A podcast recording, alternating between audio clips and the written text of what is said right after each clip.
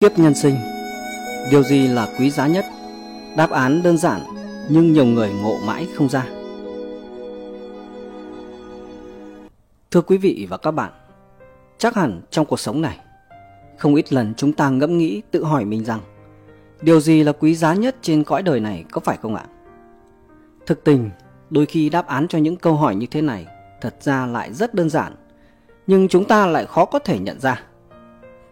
Câu chuyện về con nhện tu luyện 3.000 năm sau đây có lẽ là đáp án sẽ khiến chúng ta thay đổi tư duy và từ đó có thể ngộ ra để thay đổi quán chiếu cuộc sống của chính mình.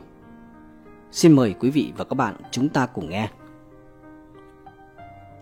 Chuyện kể rằng Trước đây, có một ngôi chùa tên là Quan Âm.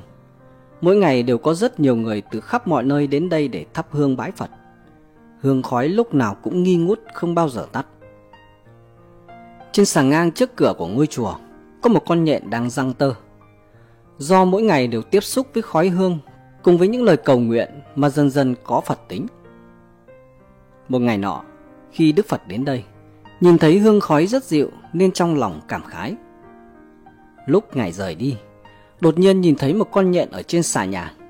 Đức Phật nán lại và nói với nhện. Ta gặp ngươi hẳn là có duyên. Ta hỏi ngươi một câu, xem ngươi tu luyện một nghìn năm nay có thật thông tuệ chăng?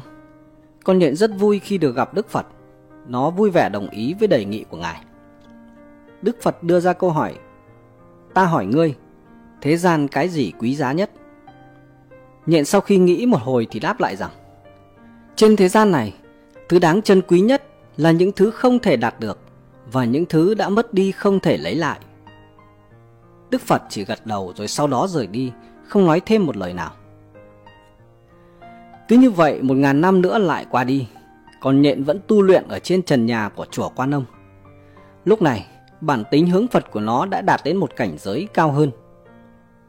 Vào một ngày nọ, Đức Phật lại đến ngôi chùa này và hỏi nhện, Chúng ta đã lâu không gặp, Ngươi vẫn khỏe chứ?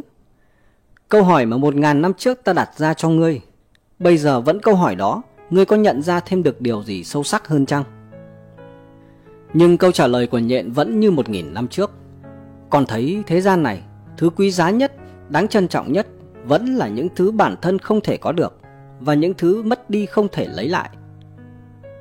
Đức Phật nói người cứ suy nghĩ thêm Một ngày nào đó ta sẽ lại đến tìm người. Lại một ngàn năm nữa qua đi Bỗng một ngày Có một trận gió lớn thổi một giọt sương mai bay đến Bám vào tơ của nhện. Giọt sương tinh khiết và trong veo làm sao? Đẹp long lanh đến lạ. Nhện càng nhìn càng thích thú. Nó mỗi ngày đều nhìn ngắm hạt sương, Cảm thấy rất vui vẻ. Nó cho rằng đây chính là những ngày nó cảm thấy vui vẻ nhất trong 3.000 năm qua. Không lâu sau, Đột nhiên lại có một trận gió lớn thổi bay hạt sương rơi xuống đất. Nhện bỗng có cảm giác mất đi một thứ gì đó quan trọng. Nó thấy rất cô đơn và buồn bã. Lúc này đây Đức Phật lại xuất hiện và hỏi nó, Một ngàn năm nay, Ngươi có suy nghĩ về câu hỏi mà ta đặt ra Rằng trên thế gian thứ gì là quý giá nhất hay không? Nhện liền nghĩ đến giọt xương Và không chần chừ đáp, Thế gian này, Cái quý giá nhất chính là cái không có được Và cái đã mất đi. Đức Phật nói tiếp, Nếu ngươi đã khư khư cho là như vậy, Thì hãy để ta đưa ngươi đến làm người trốn nhân gian chiêm nghiệm nhé và thế là, nhện đầu thai vào một nhà quan lại, Thành tiểu thư đài các, Cha mẹ đặt tên cho nàng là Châu Nhi. Thoáng chốc Châu Nhi đã 16 Thành thiếu nữ xinh đẹp, yểu điệu, duyên dáng. Hôm đó, Tân Trạng Nguyên Cam Lộc đỗ đầu khoa Nhà vua quyết định mở tiệc mừng sau vườn Thượng Uyển. Rất nhiều người đẹp tới yến tiệc, Trong đó có Châu Nhi và Trường Phong công chúa. Trạng Nguyên trổ tài thi ca trên tiệc nhiều tài nghệ khiến mọi thiếu nữ trong bữa tiệc đều phải lòng. Nhưng Châu Nhi không hề lo âu cũng không ghen, bởi nàng biết chàng là mối nhân duyên mà Phật đã đưa tới dành cho nàng. Qua vài ngày, tình cờ Châu Nhi theo mẹ lên chùa lễ Phật, cũng lúc Cam Lộc đưa mẹ tới chùa. Sau khi lễ Phật xong, hai vị mẫu thân ngồi nói chuyện. Châu Nhi và Cam Lộc thì tới hành lang tâm sự. Châu Nhi vui lắm, Cuối cùng nàng đã có thể ở bên người nàng yêu Nhưng Cam Lộc dường như quá khách sáo Châu Nhi nói với Cam Lộc Chàng còn nhớ việc 16 năm trước của con nhện trên xà chùa Quan Âm chăng? Cam Lộc kinh ngạc hỏi. Châu Nhi cô nương, cô thật xinh đẹp, ai cũng hâm mộ, nên trí tưởng tượng của cô cũng hơi quá nhiều chăng? Nói đoạn, chàng cùng mẹ rời đi. Châu Nhi về nhà nghĩ rằng Phật đã an bài mối nhân duyên này, Vì sao không để cho chàng nhớ ra chuyện cũ? Cam Lộc vì sao lại không hề có cảm tình với ta? Vài ngày sau, Vua có chiếu ban cho trạng nguyên Cam Lộc Sánh duyên cùng công chúa trưởng phong. Châu Nhi được sánh duyên với thái tử chi thụ. Tin như sấm động giữa trời quang, Nàng không hiểu vì sao Phật tàn nhẫn với nàng thế. Châu Nhi bỏ ăn uống, Nằm khô nhắm mắt nghĩ ngợi đau đớn. Vài ngày sau, linh hồn nàng sắp thoát khỏi thân xác. Sinh mệnh thoi thóp. Thái tử chi thụ biết tin, Vội vàng tới, Phục xuống bên giường nói với nàng. Hôm đó, Trong những cô gái giữa bữa tiệc sau vườn thượng uyển, Ta vừa gặp nàng đã thấy yêu thương. Ta đã khốn khổ cầu xin phụ vương Để cha ta cho phép cưới nàng. Nếu như nàng chết, Thì ta còn sống làm chi? Nói đoạn rút gươm toan tự sát.